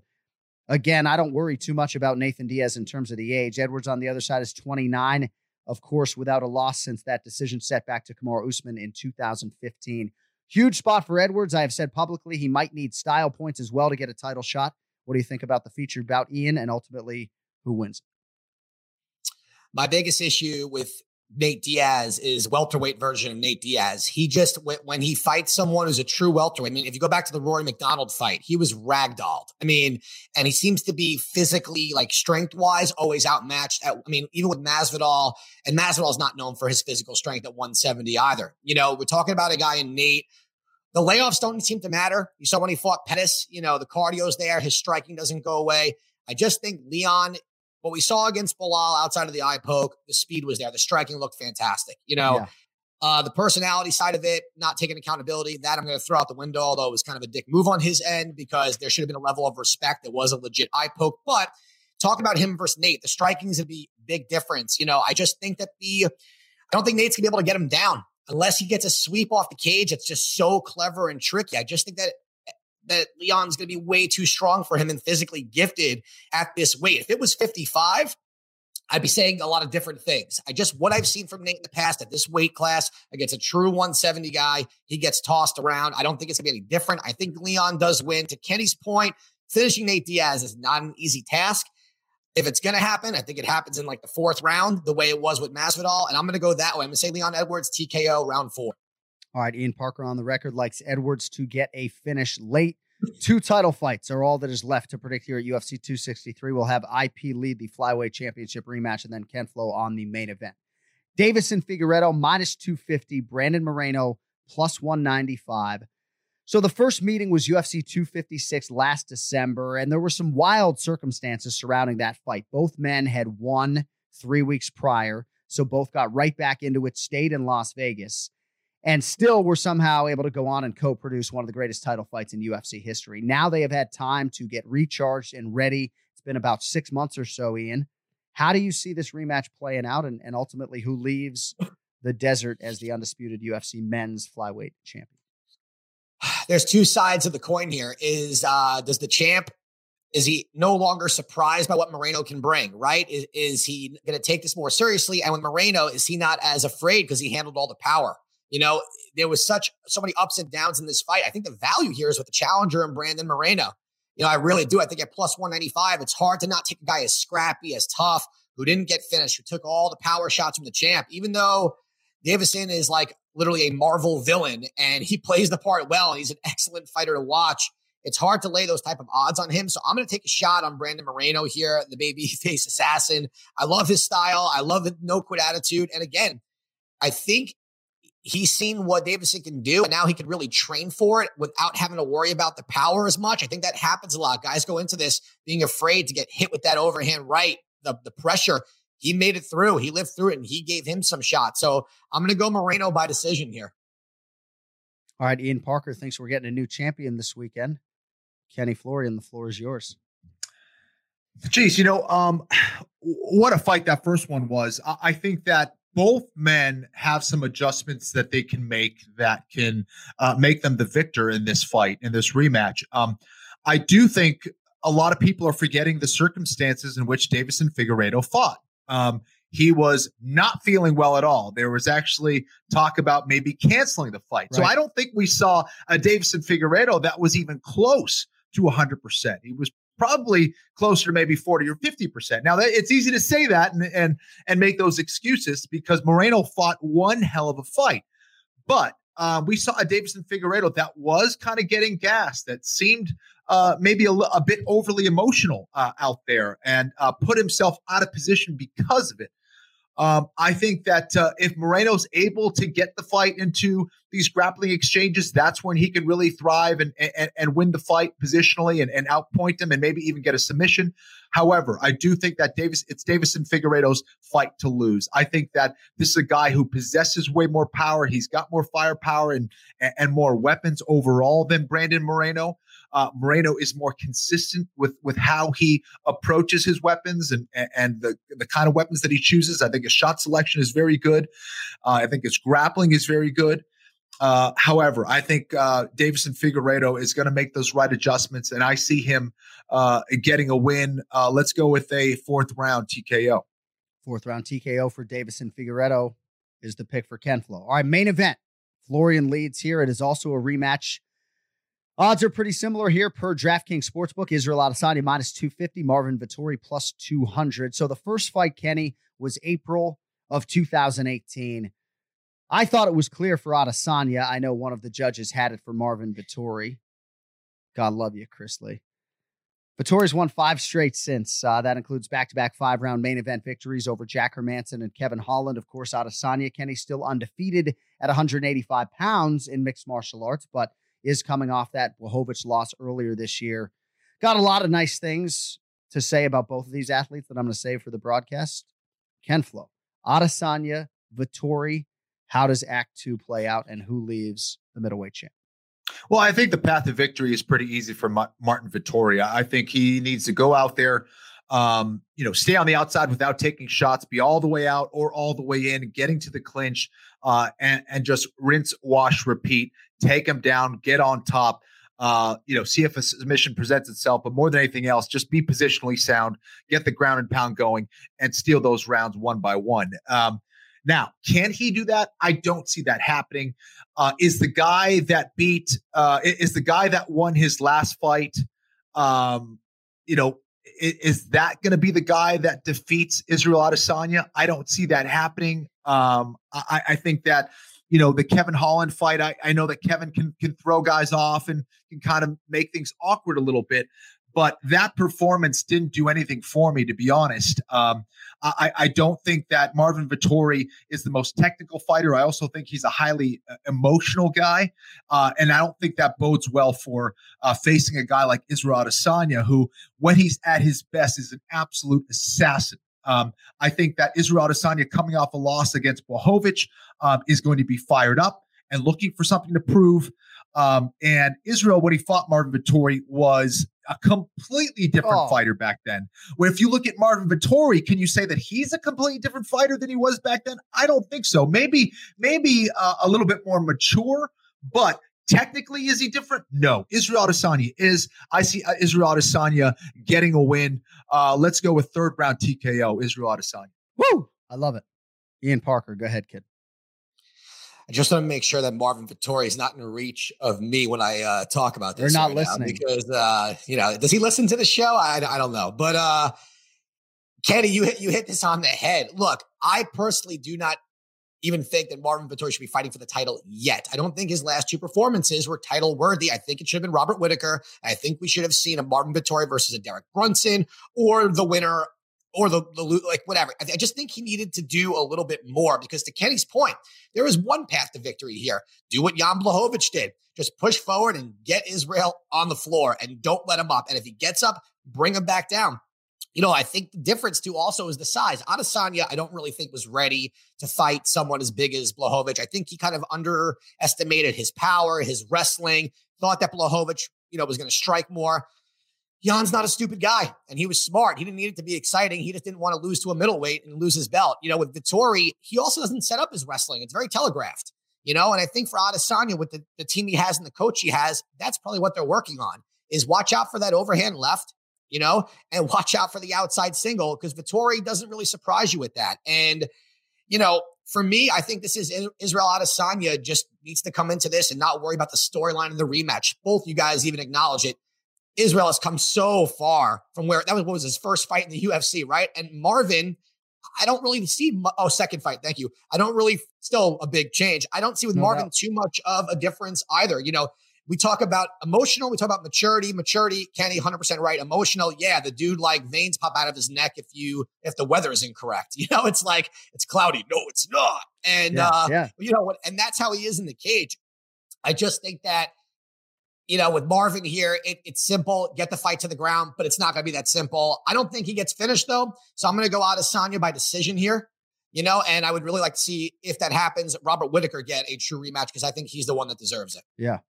All right. On social media, you can find him at Ian Parker MMA. He will also be part of the Premier Fighters Legion broadcast this week. The PFL returns. Just kidding. Just joking, man. It's a running joke. It's a running Eddie, joke. Eddie's the face that runs the place. I'm just, you know, I'm just, I'm just a pre-show. yeah, and uh, yeah. if the fight ends early, they toss me on. You know, that that's all that that is. You know, Kenny's the head of the Premier, so that's. You know. well, great stuff this week, and uh, obviously the UFC schedule is going to be uh, turning and burning. So we will talk to you uh, in less than seven days, my man. Appreciate the time. Always sounds good. See you Thursday, Ken. All right, bud. Oh, I just love that you guys are just so professionally aligned. You can't escape each other. All right. We have more on UFC 263 with our man Joey Osborne. Let's get to the pick to click. Time now for the pick to click. The pick to click. All I have to do is bet on the winner, and I'll never lose. The Jon Anik and Kenny Florian podcast. OddsShark is your source for the latest odds from leading authorities, expert editorial content, and detailed matchup picks with expert in depth analysis for each game. Their free statistics, numbers, and trends will help you make the sharp picks on game day. Head over to OddsShark and start playing like a shark today. That's oddsshark.com. Don't forget the second S. And now joining us from OddsShark, of course, sports betting analyst Joe Osborne. It is great to see you. So, how have you been hitting them in the NBA and the NHL playoffs, if you don't mind my asking, before we get too deep into this stuff? Um, NBA playoffs are going pretty good. I think I've only made one play in the NHL playoffs so far, and it hit a uh, a bit of a, a, chicken shit play. I took the Montreal Canadiens plus one and a half goals in Game Seven against the Leafs, and of course like they it. ended up winning the game. So I just wanted a little bit of action, so I went a little bit safer. But NBA is going pretty good, man. Uh, playing a little bit of everything, sides, totals, uh, every prop imaginable. So yeah.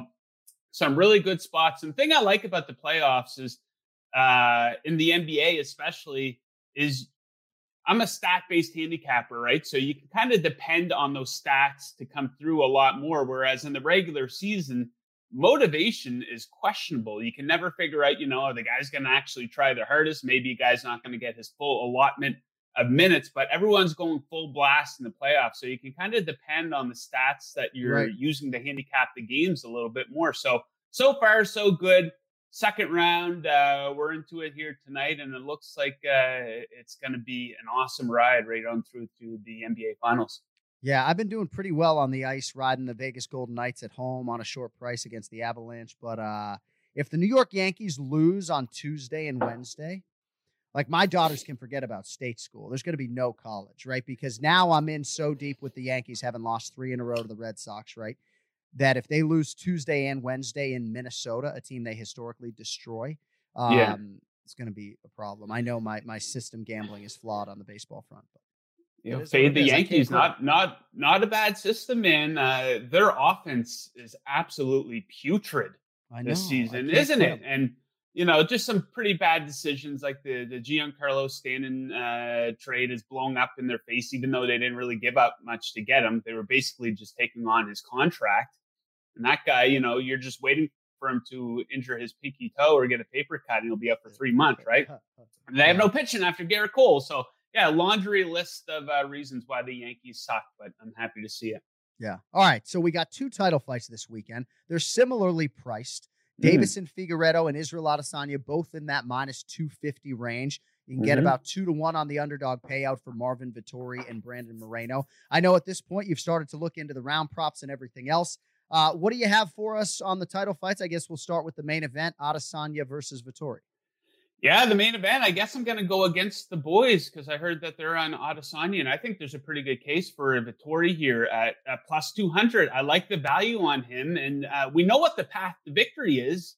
And we saw that path to victory displayed in the third round of the fight a couple years back. Vettori had a couple takedowns, had almost three minutes of octagon control. And who knows if that path would have continued if it was a longer fight. It was only a three round fight, right? But uh, it was swinging in Vettori's direction a little bit. And maybe a little bit of a pattern here, a small one that might be developing. Blachowicz uh, from the third round on in his fight versus Adesanya, that's where he really started to lay it on with the takedowns and octagon control. So maybe something if Vettori can extend the fight. He's never been finished, by the way. So that's kind of why I do like him. So I think the longer the fight goes, it will go in Vettori's favor. I do like that he's coming off a fight where he had 11 takedowns. Now, I know a lot of people might dismiss and say, well, Kevin Holland, his takedown defense stinks. But I think that's only going to give Vettori more confidence to kind of get in Adesanya's face, make it dirty, make him wrestle. So I don't mind taking a shot on him here at plus 200 odds. And then as far as the flyweights are concerned, and I do mm-hmm. think there are going to be plenty of, of sharp cappers out there that are aligned with you on Vettori. Uh, but in terms of this flyweight title fight, I, you know, Ken Flo brought up something that I that I forgot about, which was Deiveson Figueiredo's health in those hours leading up to that fight. So I think to dismiss that circumstance from your handicapping would be uh, ignorant. Uh, but all of that being said, I think Moreno's got a great chance to win. With that, I'll lay out and hear what you have to say on Figueiredo and Moreno take two. Yeah, I'll take Figueiredo inside the distance plus 165. I like that quite a bit at plus wow. money. And a, a, lot of it's guessing here, right? Because we know the story of the fight. Uh, it was a three week gap in between fights for each guy. And now it's a six month gap.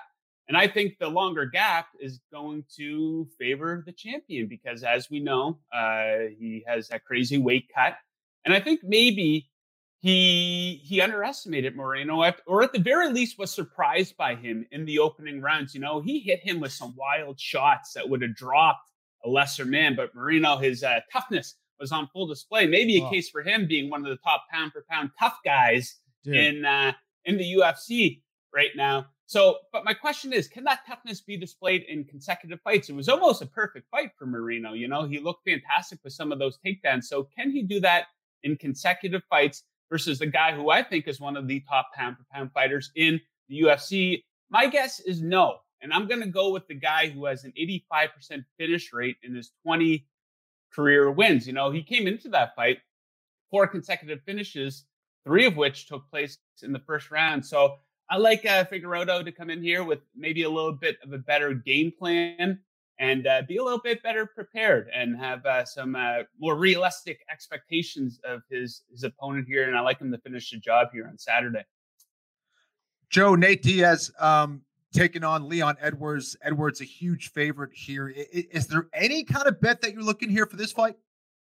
Yeah. So this is a five round fight, right? Kind of unique and kind of a funny matchmaking, which I'll get to here. But I think there's a pretty good case for this fight to be finished inside the distance at plus 105, with it being a five round fight. So both of these guys have been decision machines, right? If you look up and down their resumes, but I don't think Nate can last five rounds with a guy who looked pretty sharp and pretty aggressive in his most recent fight versus Belal Muhammad you know, I believe he was on his way to finishing that one. Of course, it had the unfortunate ending. But Nate, he hasn't fought for over a year and a half now, and he didn't look good in that BMF fight versus Jorge Masvidal. You know, he was on the wrong end of 112 significant strikes, was, yeah. was cut open, doctor stoppage, which is one thing that you also have to keep in mind for this big five round fight. Nate gets cut open pretty easily here, so there is that possibility that uh, that happens again. Now we have to consider the position that Leon Edwards is in here. And that's why I said maybe unusual matchmaking, but I think this is an incredible showcase spot for Leon Edwards, you know, who's had some really bad luck over the past couple of years with injuries and people pulling out, himself needing to pull out. But this is an incredible showcase spot for him versus a big name where if he can have an impressive stoppage victory, that's going to put him directly in line for a title shot. Now, I know a lot of people are saying Colby Covington is the guy. I think Dana White's been on record of saying that, but nothing's official yet. Right. Kamaru Usman, he's been on the record saying Colby doesn't deserve it. And he's throwing out a couple different names there. So if Edwards comes out and puts it on Diaz, a pretty big name in the sport, and finishes the guy, uh, I could see Kamaru Usman campaigning for that fight to take place. So it's a showcase spot for Edwards. So from a matchmaking perspective, maybe that has something to do with why they put it together. But interesting spot for Edwards. I do think he can put it away. And also, uh, Diaz, he, he, surprised us before, right? I don't think he's going to do it, but he could do it here. And either yeah. guy can win as long as it gets finished inside the distance. Plus money, plus 105. I don't mind that at all. Yeah, I think that's uh, very interesting. And that plus 105, I think, is juicy. And of course, because both have been to a lot of decisions, maybe that's why you're getting plus money. But uh, yeah, I think you have to factor Diaz's history into the equation. And uh, yeah, man, any welterweight surviving 25 minutes with Leon Edwards right now sounds like a tall task. So I don't disagree with a lot of that uh, sentiment. I was actually reading your tweets at JTFOZ while we were on the air. Yes, what time indeed. does this stupid fucking boxing match start on Sunday night? I know you didn't cuss, but that was the gist of the tweet just fucking uh, gold out of you on social media. On Instagram, it's at Paper Chaser Joe. And uh, as I understand it, you have children back at school today or daycare. So I'm glad that they are out of your hair. Um, yeah, I know you boys. In deep for a few weeks there, my man. Yeah, the two boys are back at daycare for the first time. They were home for six weeks. I'm up in Canada here, and where I live, there mm. was uh, some lockdowns, and you still could send your kids to daycare, but it was a situation where they need to wear a mask and uh, a bunch of nonsense yeah. like that. So uh, yeah, it was a very challenging six weeks to have a couple little kids home and trying to do your work at the same yeah. time. But the boys are back and uh, much different vibe around the household here today. And for that, that boxing match last night, I don't mean to be an asshole when I say this, but I, I literally did fall asleep, guys. during, During the fight. that fight. I know people joke about that type of thing. I'm out here on the East Coast, so it was kind of late on a Sunday night. It But I literally did, you know, I saw the guys make their entrances and took forever. For some reason, they do the national anthem right before the main event, of course. And uh, yeah, I fell asleep and I woke up and I saw them hugging each other. And eventually, you know, Mayweather was uh, given. Right, Did he right. get an official win? It was a sparring match. No, no right? judges, yeah, yeah. no no decision. Yeah. It was an So, yeah, kind, of, kind of crazy, but yeah, I'll, I'll look forward to uh, Paul versus uh, Woodley. Should be uh, should be Yeah. more interesting than Paul versus Askren. That's for sure. It had me thinking about the greatest preseason wins in Patriots history. You know, remember that spring training win for the Red Sox years ago? Grapefruit League action. There's some right. spots in there, there's some spots in NFL preseason. The Baltimore Ravens are money against the spread know in the Yeah, NFL pre. So keep that in mind. That's I'll good. remind you guys of that when we I get it. there in uh, a couple of weeks, right? All right. OddsShark's, Joe Osborne. Guys and bets every morning on the website. Great stuff, my man. We'll talk to you in a few weeks. Awesome, Joe. guys. Thank you. Good luck to you guys, and good luck to all the listeners out there. Thank you, man. UFC 263. About five sleeps now, folks. Live on pay per view. Ken Flo, you got a live event uh, on ESPN 2 Thursday night. Is that right? Yes, sir. Yes, sir. All right. So Well, I take if- off tomorrow, and uh, yeah, There you go. Where are you week. going? Where are you going? Atlantic to- City. All right, Atlantic so City. you're going back week. to uh, Next back to weeks, yep. uh, to Atlantic City, New Jersey. Any gambling going on there or no? Uh, not for me, man. I'm not. right, I'm not the right. best gambler. He's just buying Bitcoin at whatever Yeah, price. exactly. you know? Exactly. Exactly. It's a good right. price right now. Yeah, not too bad. I uh, I've been buying the dip here and there. You know, There we go. don't have Hell a lot yeah. of money with which to My buy man. the dip. AnikFlorianPodcast.com is the website if you would like hats like the one I'm wearing or the Ray Longo t-shirts or anything else. Don't text and drive t-shirts are up as well, not selling as well as the Ray Longo t-shirts, incidentally. Um, also, don't forget FlowTube, Ken Flo's YouTube channel. We're calling it FlowTube now. Fucking FlowTube is uh, Kenny Florian's YouTube channel. A lot of jujitsu videos, a lot of good stuff. The play-by-play, ignorant play-by-play guys like me should be watching more than we are. Don't forget Flow on the PFL Thursday night, and of course, uh, we will be with you uh, Friday and Saturday for all the UFC coverage uh, you can handle, bro. Thanks to our guests, Din Thomas, Ray Longo, Ian Parker, Joe Osborne, the executive producer. The lifeblood of the show is Cody Merrill. With that, for Ken Flo, I'm Jon Anik saying, "Go bees, don't text and drive." Pat Miletich, we got to get a cup of coffee, man. As long as you wear a mask. Yo, later. Oh,